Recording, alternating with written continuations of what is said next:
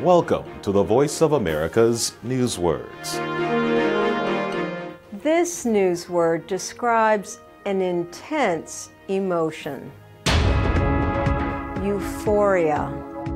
There was euphoria in Russia after Donald Trump won the U.S. presidential election.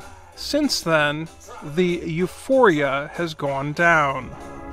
Euphoria is a feeling of great happiness and excitement. Winners may experience euphoria, especially if the win is a surprise. Some experts say that intense physical exercise and love can also cause euphoria.